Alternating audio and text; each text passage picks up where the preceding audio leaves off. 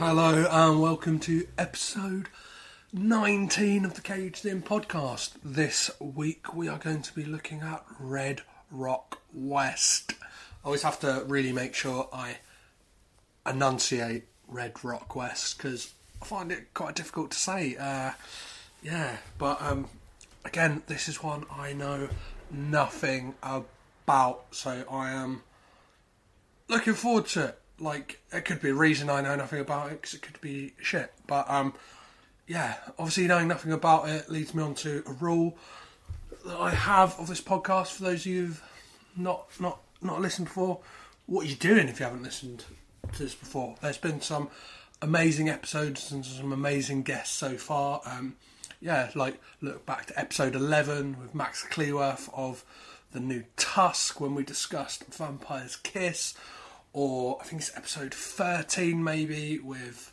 Martin Huxter. We looked at Wild at Heart, or episode 15 Zandalee with James Hunt from Sort of Ghostly podcast. Check that one out definitely. There's been some really good ones so far. So yeah, what's what's your what's your reason for not checking it out, guys? Um, but yeah, going on to the rules. Um, for those, yeah, as I said, for those of you who have never listened before, all those idiots, the rules are simple, and me know enough about the film is a good thing because I go in with no expectations. That's one of the rules. No expectations. And if I don't know anything about the film, I'm not going to know anything about the film. I'm not going to watch any trailers. I'm not going to look up any IMDb scores or anything like that. Scores I'll leave to the end of the podcast where once I've made up my opinion, I will then put it against the scores I find online. Uh, if that happens to be IMDb scores, Metacritic, Rotten Tomatoes, uh, famed critics like Roger Ebert, I will I'll discuss those. See if I'm close to those opinions or way, way, way off the mark. And the other rule I have is no distractions. So whilst I record these episodes and whilst I watch the film, I watch it in one sitting. There's no breaks, there's no toilet breaks or anything like that. I make sure I've gone for a wee before if I have to. I make sure I'm like I've got all my snacks and I'm hydrated all the way through. So yeah, so that's it. Like I don't, don't look at my phone. I put that on airplane mode. I ignore the door. Everything. I just bang. It's me, me and Cage locked eye to eye. Um, but that's really it for the for them rules. So cool. As always, gonna get my feet up, turn my phone off, and get raging with Cage. Feels like I've been awake for days, watching films starring Nicolas Cage. Could be shit or it could be fun. Valley Girl face off an army of one. Deadful Cornell, Lord of War, The Wicker Man, Trespass, and so many more. Know how it starts, I don't know how it ends. The first tenor solo, then it's me and some friends. No distractions, no expectations over the weeks. Hear my frustrations. I guess the podcast is about to begin. I'm your host, Petros Patsilivas, and I'm caged in. Hello, guys. Well, I've now watched the film, and it's time to get down to what the fuck happened in it. And um, I'm actually quite jovial because I enjoyed this film. Um, I found it real fun. The film again is Red Rock West. I would recommend any of you, yeah, searching it out, watching it. It's great. it is great. Um, so how does it start off? It starts off with essentially what looked like a Levi's advert. You see these bare legs poking out of a car, and it's our main man, Nick Cage. And um, he's putting on a leg brace, and he's just kind of top. The next scene, he's topless, um, shaving under a windmill in the desert. And yeah, it's just, he's doing one armed press ups. He's got a crisp white t shirt on, and in his suitcase in the boot of his car, he puts on a crisp white shirt. And I don't know, I think it was like the combination of the music, it was very um uh westerny sounding, but the, yeah, it just kind of had all the visuals of kind of like a 90s Levi's ad campaign. Um, and the reason he's doing this is because he's driving to a job interview. Um, well, he thinks he's got the job. It's kind of working on a construction site with a load of guys. And um, he doesn't get it because he's got a dodgy leg. And his friend's like, Why'd you tell him about the leg? Like, you could have got away with it. And he's like, ah, They would have found out eventually. There's no point me trying to fool them because that's not the kind of guy I am. It's kind of set up very early on that he's like a nice, honest guy just looking for a job. Um, and then we get the first, we get the first moment of, um, I don't know what I'd call like classic Cage. Is he kind of gets in the car and when he's driving away, he kind of like lets out a yelp and punches the ceiling of the car. Just like, ah! And it's like you see that glint in his eyes, like yes, this is the cage we love and enjoy. This like nowhere near as crazy as Eddie from last week's episode, uh, but you can't have Eddie all the time. You can't be running on a hundred. Sometimes you've got to simmer it down. Like I, I think this might be the first uh, film where he's kind of he's there's no there's no aspect of him being like a bit of a dick really. He is the out and out good guy in this. Like um yeah, like I don't know, in other films he's kind of been the good guy, but the situation he's in he's he's not really. Obviously like Raising Arizona, he is a um he's a convict and yeah, like Amos and Andrew again, like I don't know, yeah, everything up until this point he's kind of yeah, he's he's not been he's not been the best of guys, I would say, but um, this one he definitely is, and it's like a big point of his character that he is a like upstanding citizen. Um, it's like it gets it gets a bit cloudy at parts of this film, but it's good that it's established early on that he is an upstanding nice guy. Even like when tested, um, in the next scene, he goes to a gas station, honks the horn, and he's asking, "Is anybody there?" He's like looking about, there's no one there. He sees the money, he's low on money, he's obviously desperate for a job. He sees the money in like a case behind the counter when he's like looking around for someone. And you can see in that moment, it's like, shit, like, I could steal it. And he doesn't. Again, like, further cementing the idea that he's a stand up guy. Um, he has a chat. he gets five dollars worth of gas as well from this. Um, the guy eventually comes out. It's five dollars. Like, I'm not sure how much fuel that would like. It must have been a really good price back in 1993 for gas. Like, I don't drive myself, but like, all I hear is people going on about fuel prices, and I know fiver wouldn't get you very far. Um, so yeah, and the guy kind of sets up the film for us in a way because he says like, "Oh, you're looking for work? What kind of work you look for?" It's like, like drilling work, like kind of yeah, like oil rig kind of stuff. And he's like, "Oh, well, that's perfect." Um, if you head on over to Red Rock, that's where a lot of the drilling crews like they hang out in the bar and stuff like that. Get yourself over there. I'm sure you'll be able to find some work with those guys.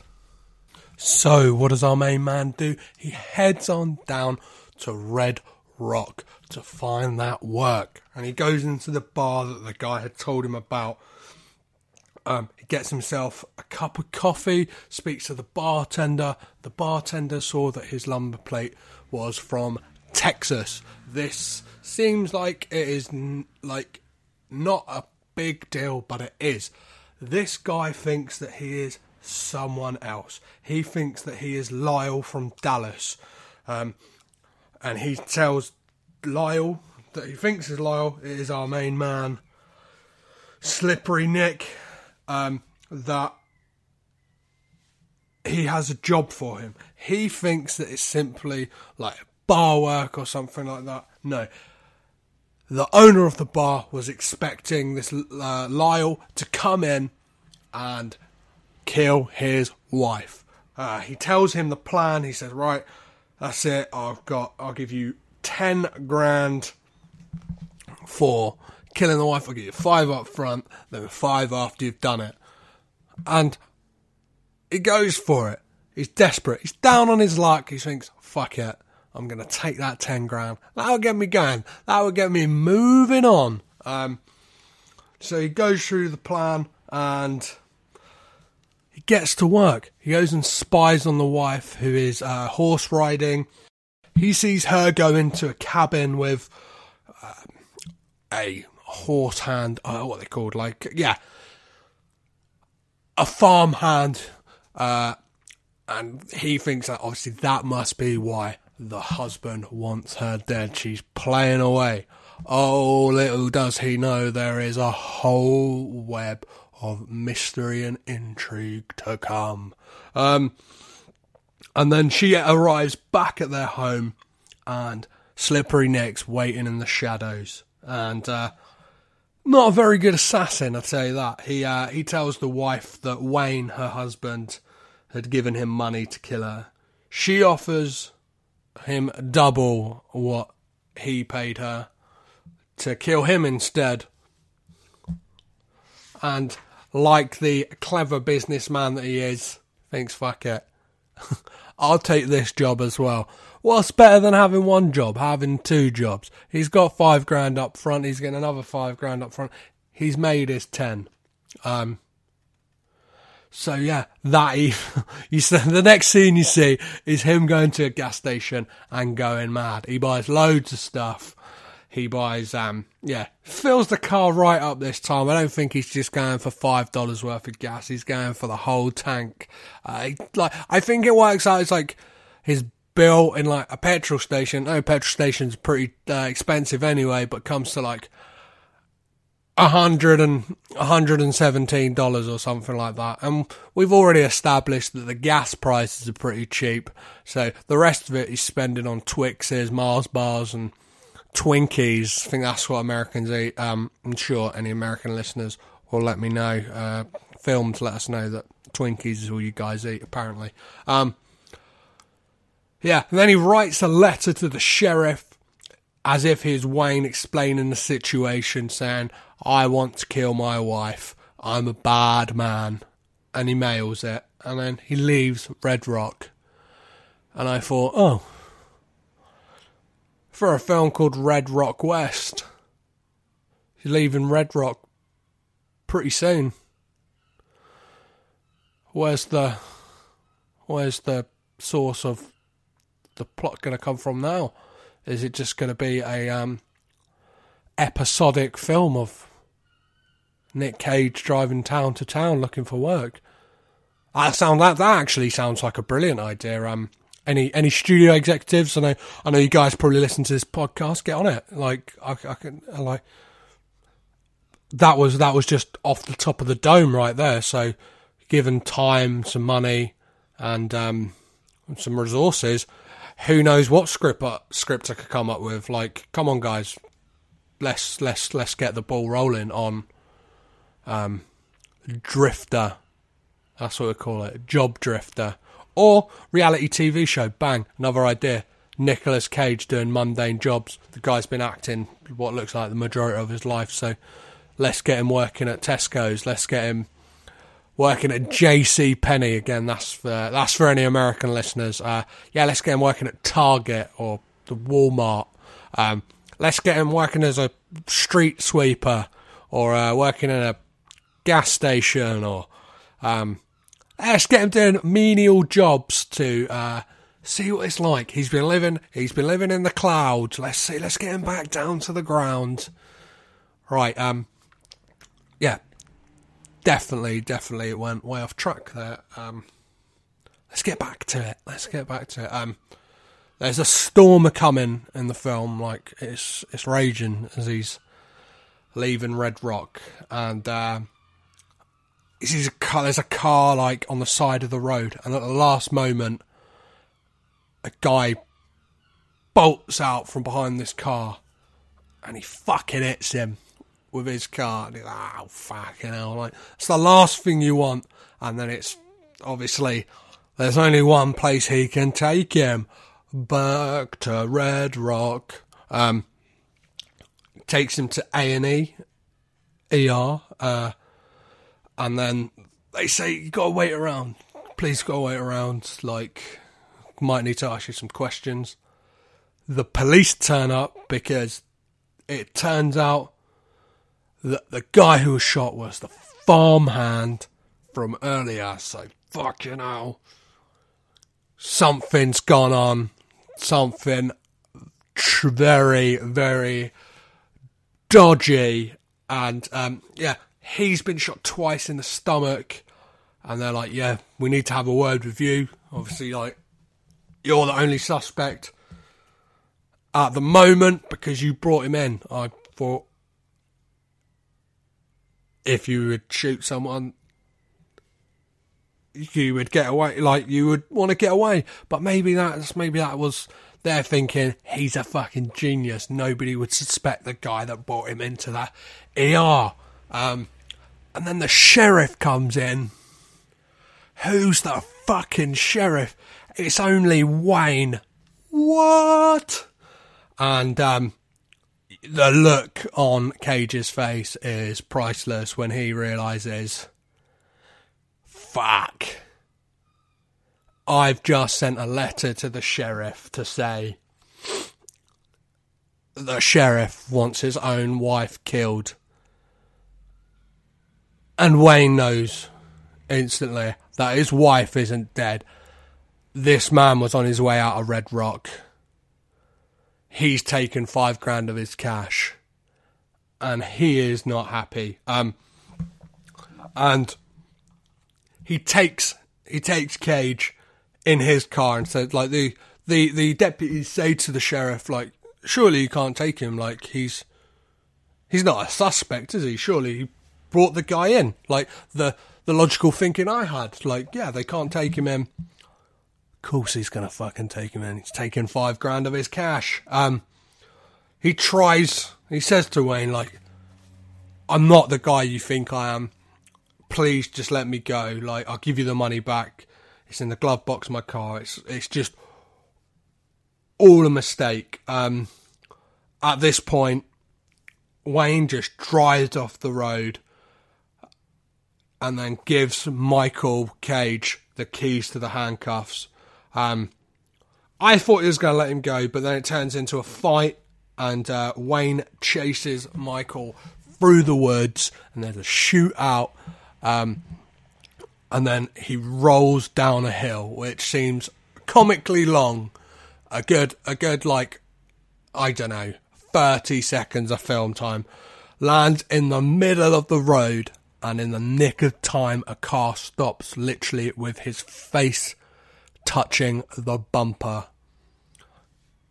And in this car, driving, is the one, the only crazy motherfucker, Dennis Hopper.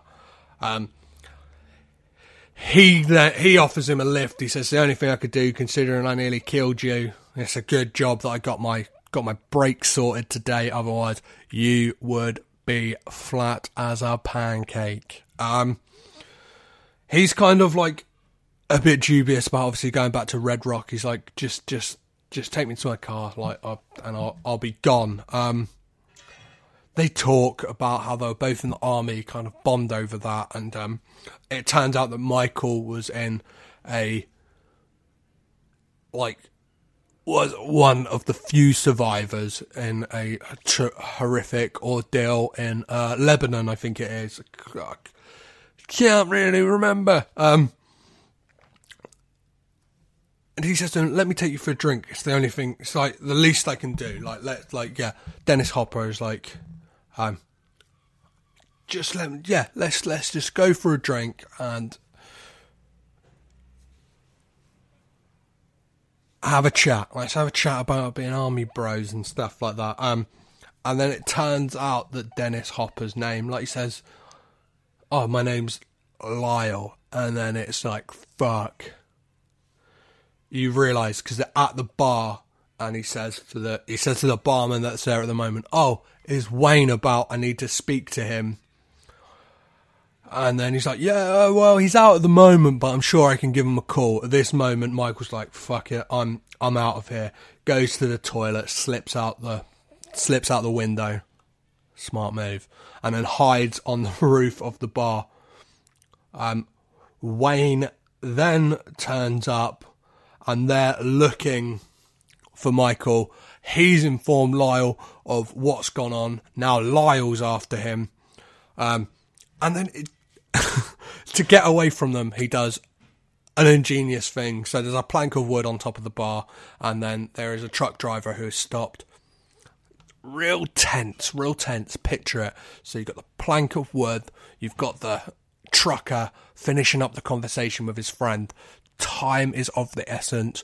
You've got Michael tightrope walking across this beam, trying to get there before the truck driver pulls away, before he's seen. There's a brilliant shot of Wayne in the foreground, and then in the background, you can just see him tiptoeing across this beam from the top of the bar to the truck. And yeah, like there's stuff like that. It's just like real tense moments. Like I don't know, that made me really enjoy this film. The fact that like it's just oh like oh like just thinking of that scenario of like thinking I've I got away with this. I've, t- I've told the sheriff, and it's like your stomach dropping when you realise, fuck. I don't like. I personally have this um like one of my worst nightmares. Like I think it's um is having no one to turn to. It's like everyone's in on it. It kind of.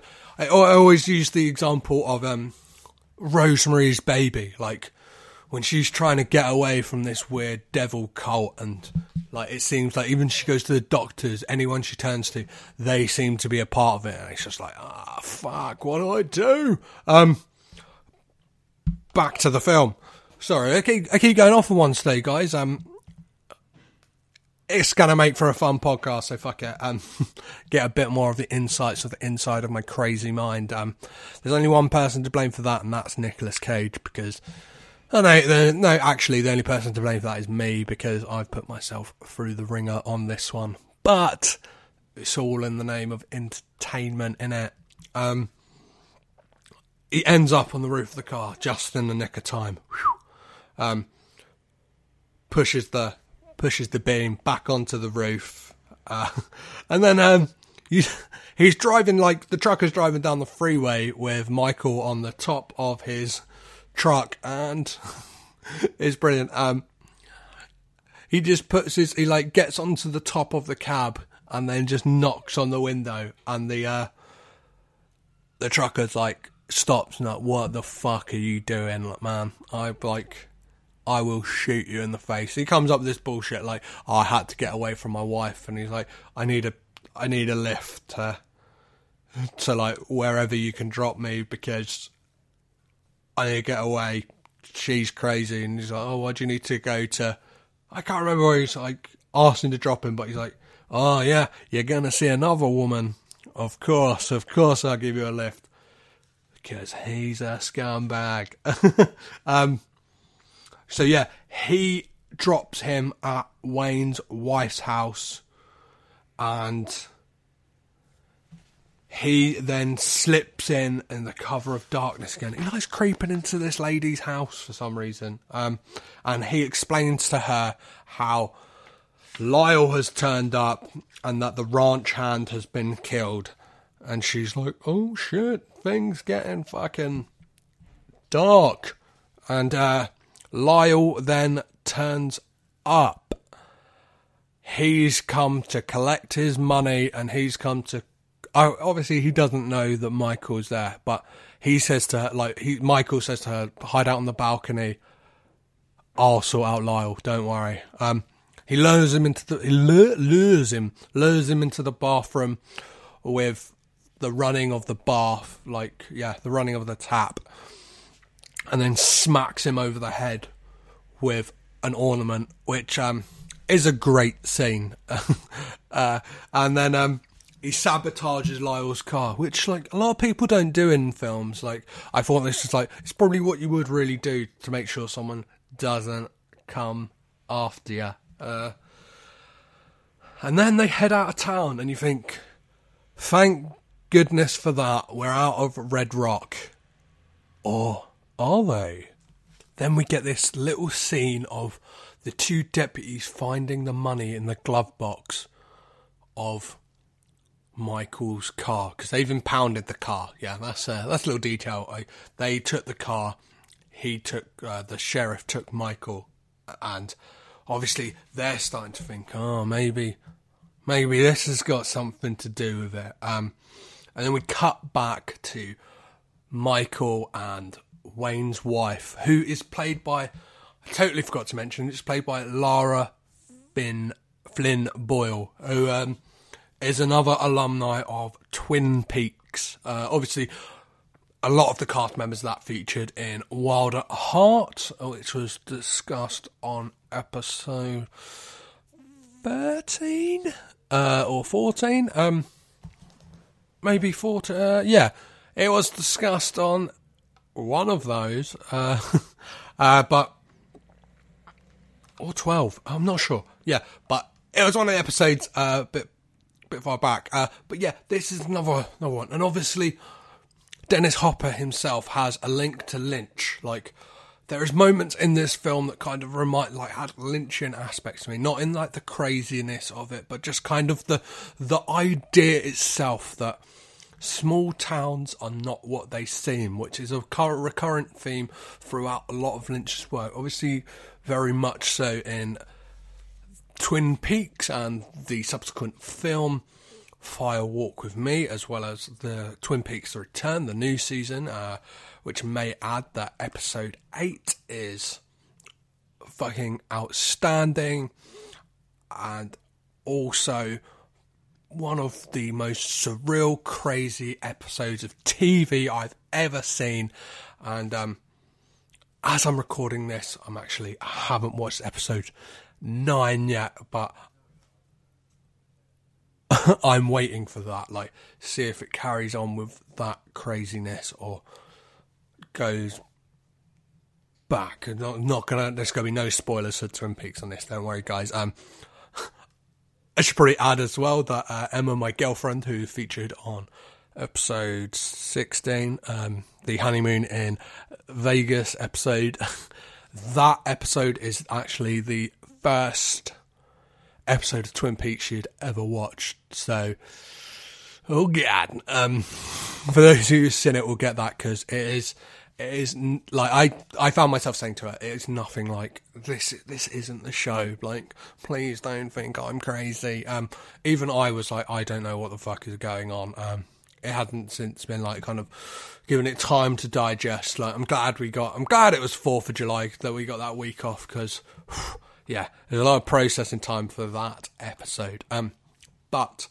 yeah, as I was saying about Lynch and his exploration of small towns not being what they are, what they what they seem to be. Obviously, it's also featured in um, Blue Velvet very heavily, which links us back around to Dennis Hopper and um, yeah, Lara Flynn Boyle um, in Twin Peaks. Uh, there's a moment in this film as well that really reminded me of uh, Blue Velvet, and um, I'll I'll I'll flag it up when we get there. Uh, but they're they they're at a gas station and the wife says like let's let's go to a bar. And he's like, come on, like I thought we I thought we're getting out of here. Like we are literally on the uh, outskirts of town. Like let's fucking vamos. Uh, and she says, "What's one drink?"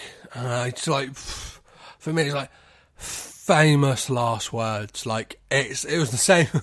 it's just one of those things. It's like, ah, oh, come, you know, you know, like it just sort of like something bad is gonna happen. Um, and they they go to the bar and they talk about why Wayne wants her dead and she explains this story of how her parents left her loads of money. And he he knows that if she dies he gets it all because he is her next of kin. And um yeah like part of me like part of me was thinking i'm i'm not i'm not buying this lady. Are you telling us the truth? Um and then we get Lyle is asked by Wayne, like, can you hunt them both down? He's like, I didn't fucking, I, I've just been, I've just been knocked out for a couple of hours. Like, we're gonna have to. You know, the money is definitely the danger money. We're gonna need some danger money for this, and obviously. And it's two people you want me to kill now, not just the one. Like this is fucking bullshit. That's what this is, Wayne. What type of what type of assassin do you think I am? Uh,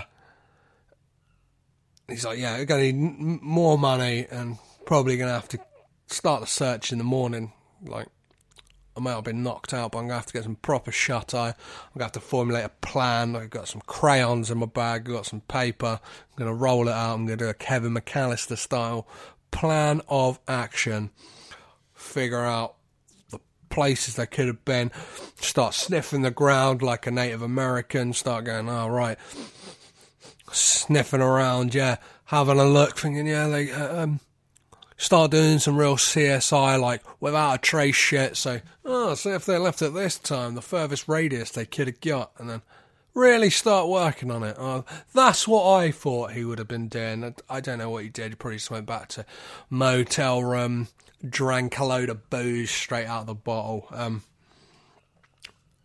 and then we go back to Michael and the wife, and they are pissed up. Uh, one drink turned into several by the looks of it.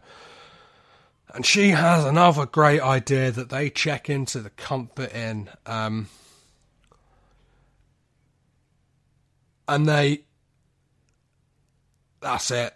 Like, I just found it weird because they, like, the way they're talking to each other by now is like they've known each other for years and they end up having sex. And I'm not sure if you saw Nicolas Cage's dick. Um, I've got my laptop, I've got uh, my iPad here, and I'm just going to quickly search. It's pretty up. Red Rock West Nick oh Dick Cage. I've actually just um this probably isn't the the best. Yeah, like I think you definitely see his penis in this film. It is a very small shot. Um, bad choice. A, yeah, it's a very small shot, but you definitely see his dick. I didn't think it was warranted. It's um, probably more so you'd expect to see that in Zandalee, like say a bit more erotic. But yeah, they they chucked in a bit of um, bit of a dick shot in this, uh, which like for the way of equality, guys, being a feminist, like, and yeah. I'm into I'm into equal parts both people. Like there's too many tits in a lot of films, especially in the early nineties. So it's good to see that they're getting some schlong out. Okay, guys. Um, but yeah, that's um, sorry, I'm going off on a tangent about Nick Cage's dick. Um, not gonna not gonna describe it. I'm I'm sure if um you have a look online, you can find a picture of Nicolas Cage's dick if you want to from this film. Uh, I would put it on social media, but it'll probably get removed and people will think I'm pretty weird and creepy, and I would totally understand. Um, but I might have just decided what the cover art for this is going to be. So that's fun. Um, so yeah, the kind of wake up like not in the morning, like it's, maybe it's maybe it's after after sex, uh, but like she's saying, yeah, let's let's let's move to Mexico, and he's like, yeah, yeah, yeah, yeah yeah, let, let's let, let's do it. Yeah, yeah, yeah, yeah. We'll move to um. We'll we'll we'll we'll, we'll do that definitely. Um. And then, literally, it cuts, and it's the next morning, and she mentions Mexico, and he just seems confused. So I reckon that was definitely like that kind of like after sex. Probably a man will say anything. You could say like, "Oh yeah, you're gonna buy, you're gonna buy me a house." Okay, yeah, yeah, yeah, of course, of course, yeah, yeah. I can I just go to sleep now because oh, I'm a dickhead? Um, and um, her, like she has like she's just full of great plans. This is like one of the things that makes me think that maybe she isn't telling us everything. Is her plan is to go back to Red Rock to get money so they can go to Mexico. She knows that Wayne has some money in his office. Um, so they break into his office.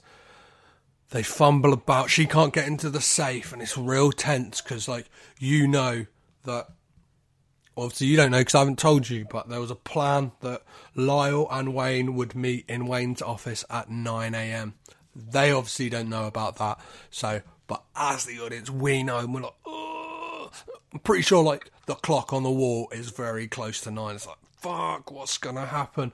Are they going to get away with it? Are they going to get out in time?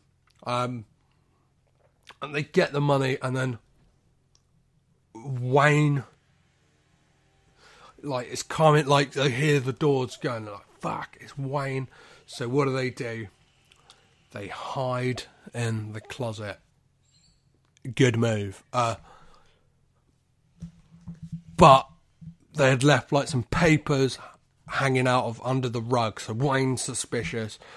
He, but, like, literally moments after he got, like, seconds after, his deputies come in and they're like, we found something that is of interest. You're like, oh fuck, maybe they're talking about the money in the glove box.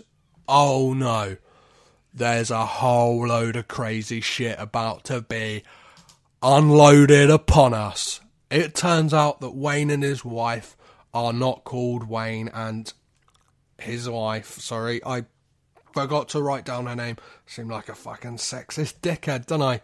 It probably is in my notes, but probably a little later on. I do apologise. Um, Lara Flynn Boyle. Turns out that, that that's not her name she's playing a character. Um, but it turns out that they were on the FBI wanted list, and they are there to arrest him it's not the money from her parents they're after. The money they are they are after is money that they had robbed from I can't remember what it was. It's like a quarry or something crazy like that. But they robbed millions, and those two are on the run. They've changed their name. They're hiding out in this sleepy town. By the looks of it, they have been there for a few years and taken these new identities, kind of got into positions of power and yeah, really made it look like they're the people you would never suspect. and then uh, they come out of the closet because Wayne's gone, and she's like, "Oh yeah, yeah, we'll like we'll still go to Mexico." to which Nicolas Cage replies, "Fuck Mexico!" And his rage is definitely, definitely justified. He obviously took this woman's word and he like I just kept thinking this guy just wanted a fucking job. Like, what a fucking terrible Tuesday. Do you know what I mean? Like, he wanted to just get on with his life. He wanted to, like, at every possible opportunity, he has just tried to get out. And he's just, it's the classic, like, the Godfather. They try to, like, I try to get out and they pull me back in. Um, yeah, that's, that's what, like, just feel sorry for the guy. Like, he's fucking pissed because she's not who she says he is. She says she is. Like, it's like nobody is who they say they are. Like, he's just stuck here in this mad town full of fucking. It's like they're crazier than a box of frogs. Um, and then who's gonna turn up? Our main man, Lyle. Um, and then yeah, he takes them hostage. Uh, he knocks he knocks Michael out. He has them both tied up. and then he wants he think he yeah he sees the note that they are from they are on the FBI wanted list that they have all this money and he's like right that's it I'm gonna get Wayne. I'm gonna like we're gonna set this all right. I'm gonna get my money. I'm gonna get your money. I'm gonna get all the fucking money because you're all like he wants them. Michael wants to get out. They like she wants to get her money. Wayne wants her dead. It's a real fucking web of deceit and treachery, and it's fucking great. Watch this film, guys. Red Rock West. I can't say it enough. Red Rock West. Bloody watch it. Like, uh, sure you could probably find it on YouTube. You could stream it online. Like, buy it on DVD if you can, because that's great. Support, support DVD, support film, support Blu-rays, even support iTunes. Um, and they're like, how the fuck are we going to get Wayne out of jail? Oh, don't worry about it. Lyle's an unhinged man. Um, he's essentially like, this could have been a sequel to Blue Velvet because he's very similar to the character of Frank he plays in that. I know Dennis Hopper is kind of famed for playing unhinged characters. And um, I forgot to mention, as I said I would, uh, the moment inside of the uh, wardrobe or like the closet at Wayne's office very much reminded me of Blue Velvet because of the uh, the yeah that that that peering through slats in a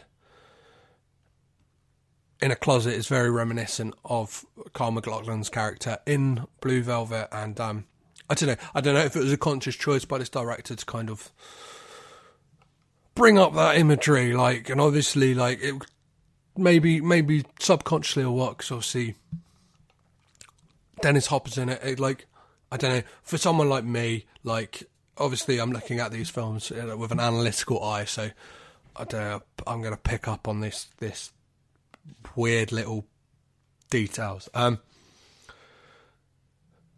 his plan is to burn down the old Duncan house as a distraction, and he gets all the cops out. They um they're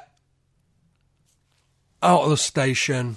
They're going to sort that out. They're calling in reinforcements, kind of like kind of like a neighborhood watch kind of step in program. A um, when times are tough, we're calling you up like a like a reserves, like a TA, like a police TA. Uh, and Lyle goes in, shoots one of the policemen. The guy's working the radio makes a deal with Wayne for his freedom for half the money. I think it's something like nine million dollars, and he's like, I, I'm the only person who knows where the money is, and I will take you.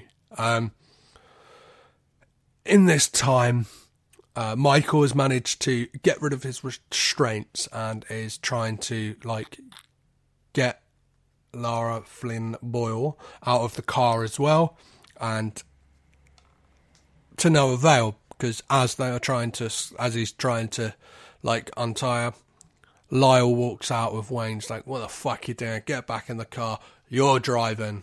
Uh, so we got Slippery Nick behind the wheel. We got Lyle riding shotgun. We got Wayne in the back with his wife. We got a car of rage, hate, and double crossing. Um, and then there's like a weird, a really weird scene of just Michael kind of like losing his shit and he's racing a train, like, and like it's just this crazy energy from Dennis Hopper's character. This is kind of like I don't know. He's a very visceral actor, and it's like he's like he's egging him on. He's like just kind of like do it kind of thing. Um, and they're going to where the money is buried. Uh, and then yeah, Lyle has this real freak out, and he's like saying, hey, "Mike, you think you're better than me?" And then he shoots out of the window like right next to his head, and it's just fucking like I don't know. He's he's he's in the car just swigging down like whiskey out of the bottle. Like evidently you probably would be pissed off if you had gone for a job like I don't know. I don't know who's in the right here. Like obviously, he's no, he's a fucking psychopath. What do I mean? Like, why am I quite like funny question my own fucking morals here? Sorry guys, it's real hot. Um, oh, pff, losing my mind. Fuck. Um. So yeah, the, he has the freak out, and then um, and then the cops are then looking for them. They head out, and um, it's getting dark by now, and they end up at a graveyard, and oh, oh, oh boy, it gets fucking crazy here. There's double, there's triple crossing.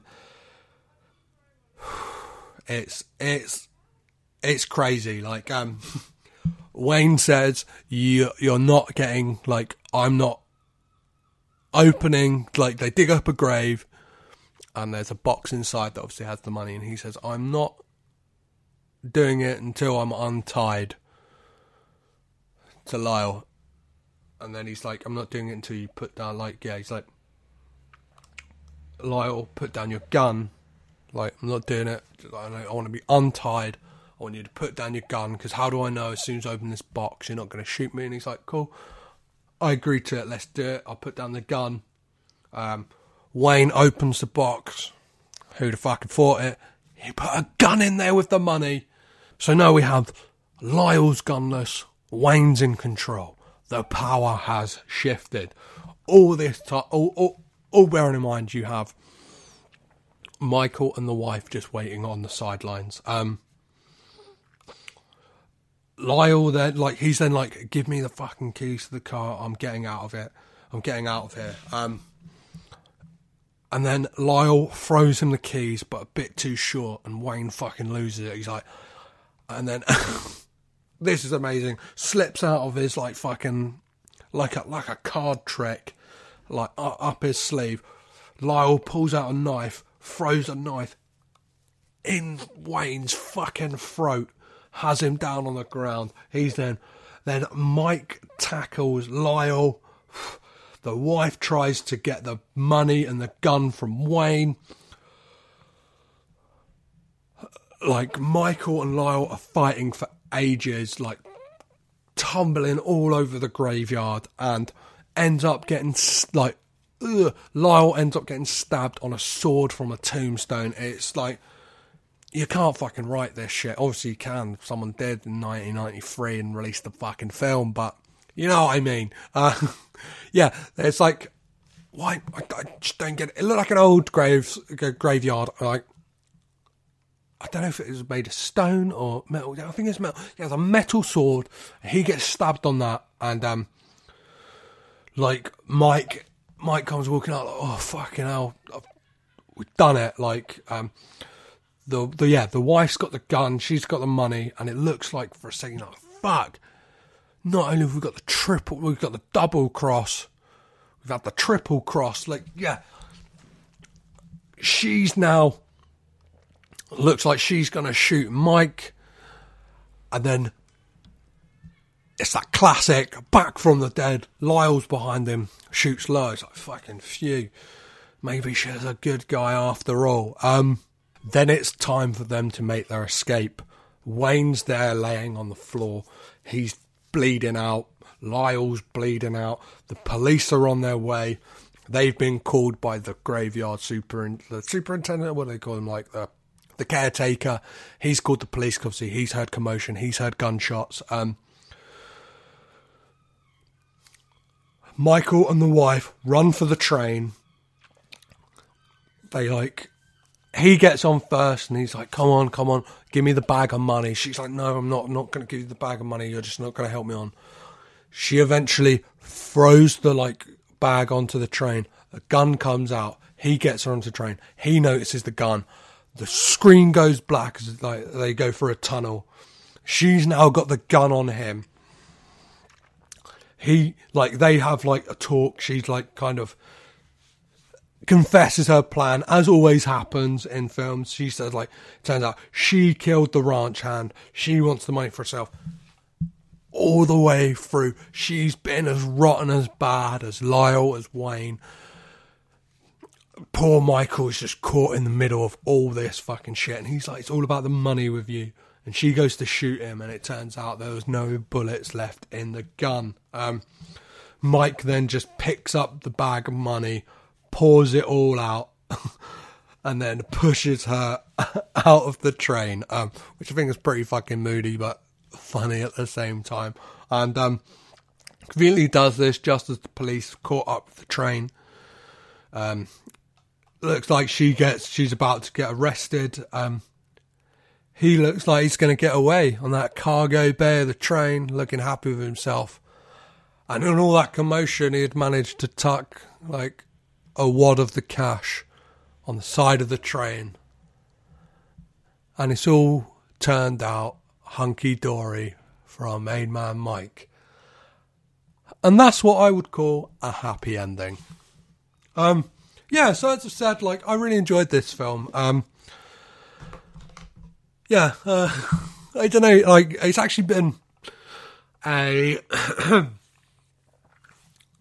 yeah, it's actually been a week since I watched this film. Um, so I went kind of heavily off my notes, but a lot of stuff was coming back to me as I was reading them. Um, I recorded like I record. I, I, went to record this episode, and um, yeah, just kind of um, I don't know. I, I, don't want to go into too much detail, but kind of had like a little minor freak out, like kind of thing, and uh, yeah, like wasn't didn't have like uh, health wise wasn't feeling the best, so I uh, so just abandoned it. That's why there wasn't an episode last week. Um, massively apologise for that, uh, but thanks for coming back this week and checking this episode out because it was a real fun one. This is a real fun film, and I can't stress enough that people should check it out. But we've had enough of me talk. Well, not me talking, but what my opinions are of this film. Uh, it's time to have a little look at what the internet says about this film. So, right now we have three scores, and those scores will be coming from the lovely people at IMDb. Those equally lovely people at Rotten Tomatoes, and that lovely, lovely man, God rest his soul, Roger Rog, as I call him, Ebert. Um, and respectively, the scores go as this. So, in one from IMDb, this film has a 7 out of 10. And by my book, that's a good score. This is a, a good bloody movie. Um, the equally lovely folks over at Rotten Tomatoes scored this film 95%. 95, that's 5% off 100%, guys. Not many films have 100%. Like, um, I'm glad that this film is received as well as I received it. Like, the, I, I think this film is a hidden gem. Like, it's kind of, um, I don't know, like, if you kind of like, I don't know what films to liken it to. The only film that's in my mind, is, I know it's not a good film, it's Reindeer Games. But that kind of thing, that kind of like, I feel like I've kind of ruined it for you, but like, it's still really fun. I think even if you like, even if you know the twists are coming, like, but fucking check it out. It's, it's really good. Um, and Roger Ebert, obviously esteemed late like film film critic Roger Ebert, um, gave this one three point five out of four. Uh, yeah, three point five out of four. So again, across the board, very good scores, and like um, it's good to see that I'm I'm uh, I am yeah in in keeping with what is what is said about this film. Like, obviously, like I don't know, it's sometimes fun that like my opinions to these to like what is on the internet is completely different.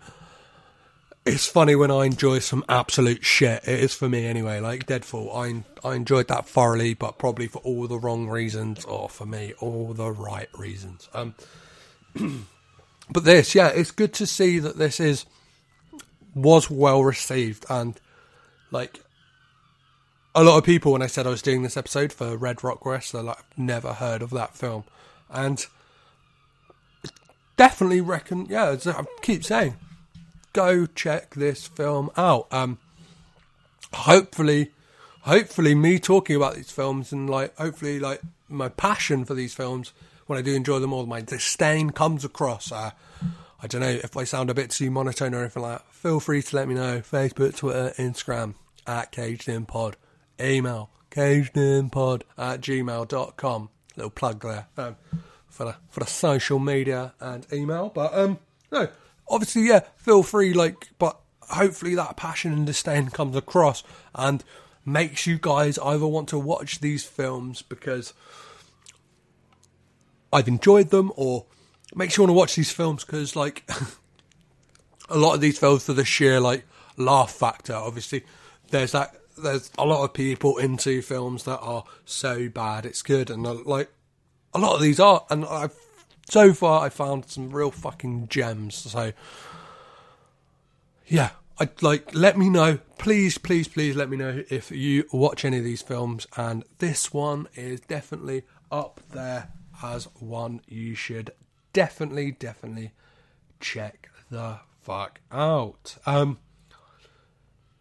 that's uh, one to cross off the list. Red Rock West done. Uh, and next week, if everything goes to plan, and it should do, will be Guarding Tess, released in 1994, and is another one for you lucky guys that I know nothing about. I don't have a guest lined up for this one, but if I happen to, in the time being, I'll let you guys know, and the best place to keep up to date with all that is Facebook, Twitter, and Instagram. You guys got it right. Um, and I'll repeat again is at Caged in Pod. So at then C A G E D I N P O D. It's as simple as that. Um, yeah, I post a lot of um, post a lot of stupid shit and funny stuff and whatever, like anything, anything I see that's cage related, I'm always sharing it on. I'm always retweeting it and stuff like that. And um, yeah, if you guys want to like shout me out, like uh, not shout me out, but like kind of chat to me through that, I like, I'll literally, I'll send me a message, send me a comment, I will write back. Like you might think I'm a fucking idiot, and I don't know, I might seem like, oh yeah, check out this episode if you like that film. I don't know. I just try like, yeah, one of the best things that people can do as well. Please, like as I, I don't think I've said it on a couple of episodes, but like, please rate, review, and subscribe on iTunes as well. Or listen to this on like whatever you can subscribe on Acast and you can follow on Stitcher or whatever like that. Um, but one of the best things you guys can do to support the podcast is just just tell someone you know, tell someone you know who's into films or especially the films of Nicolas Cage or just um I don't know. Yeah, if you feel that I like this is entertaining in any way, just tell one person, and if that person tells one person, before you know it, there'll be a whole heap of people like sat at home laughing, like not necessarily with me, but at me, because like this is not an original idea. There's obviously a lot of podcasts that um do this same thing, but um I don't know. I like to feel like I have everyone, all of us who are doing it, like have our own unique perspective on these films. And that's what's amazing about film criticism anyway, and what's amazing about podcasting is that you could do a podcast on the same thing and everyone will have unique voices and opinions on stuff. So like, I don't know, some people could easily like poo poo the idea. Like my idea of this is to look at myself as well as these films. See how I am mentally taking this, like, and diving as much as they can into the culture of this actor. Like, try and find out as much as I can about, I don't know, almost what, like, what it is like to be a fan of someone. It's like, I've joined, yeah, as I said before, I've joined subreddit groups, I've joined One True God, which is like kind of like the mecca for Nicolas Cage fans. Uh, follows countless pages on Twitter and Instagram and stuff like that, just dedicated to Nicolas Cage, which is fucking great. And uh, it's something I wouldn't do. I'm sure when it comes to the next actor I do for season two, I will dive headfirst into what they do. And obviously, I'm trying to see if this makes me stupid or if this kind of, I don't know, maybe chatting down the mic for hours upon hours. Uh, I'm going to develop some skills and being able to communicate my ideas uh, a lot more fluently and concise, uh, even though i have been rambling on for over an hour, so maybe that's not right. Maybe, I don't know, if I got these down to like a 20 minute episode, people would love that and more people would listen, subscribers would go through the roof. But I don't know, I kind of, I love that podcasts are long form and that I can, yeah, I appreciate everyone who listens as well. Um, I don't know, I feel like uh, that's a good place to leave it. Uh, so yeah, as always, I've been Petros Patsilivas. I've been caged in. You've been rad. Bye. This podcast is presented by the Breadcrumbs Collective, home of the Pod Charles Cinecast, Caged In Coppola Connections, A Driptown Limerick, Maine, franchised, and many more to come. Our shows are all presented ad free and made possible by listeners like you. Please support our shows by subscribing, leaving ratings and reviews, and becoming patrons at patreon.com. If you'd like to learn more about Breadcrumbs, head over to breadcrumbscollective.com. Breadcrumbs. It's more than a podcast network, it's family.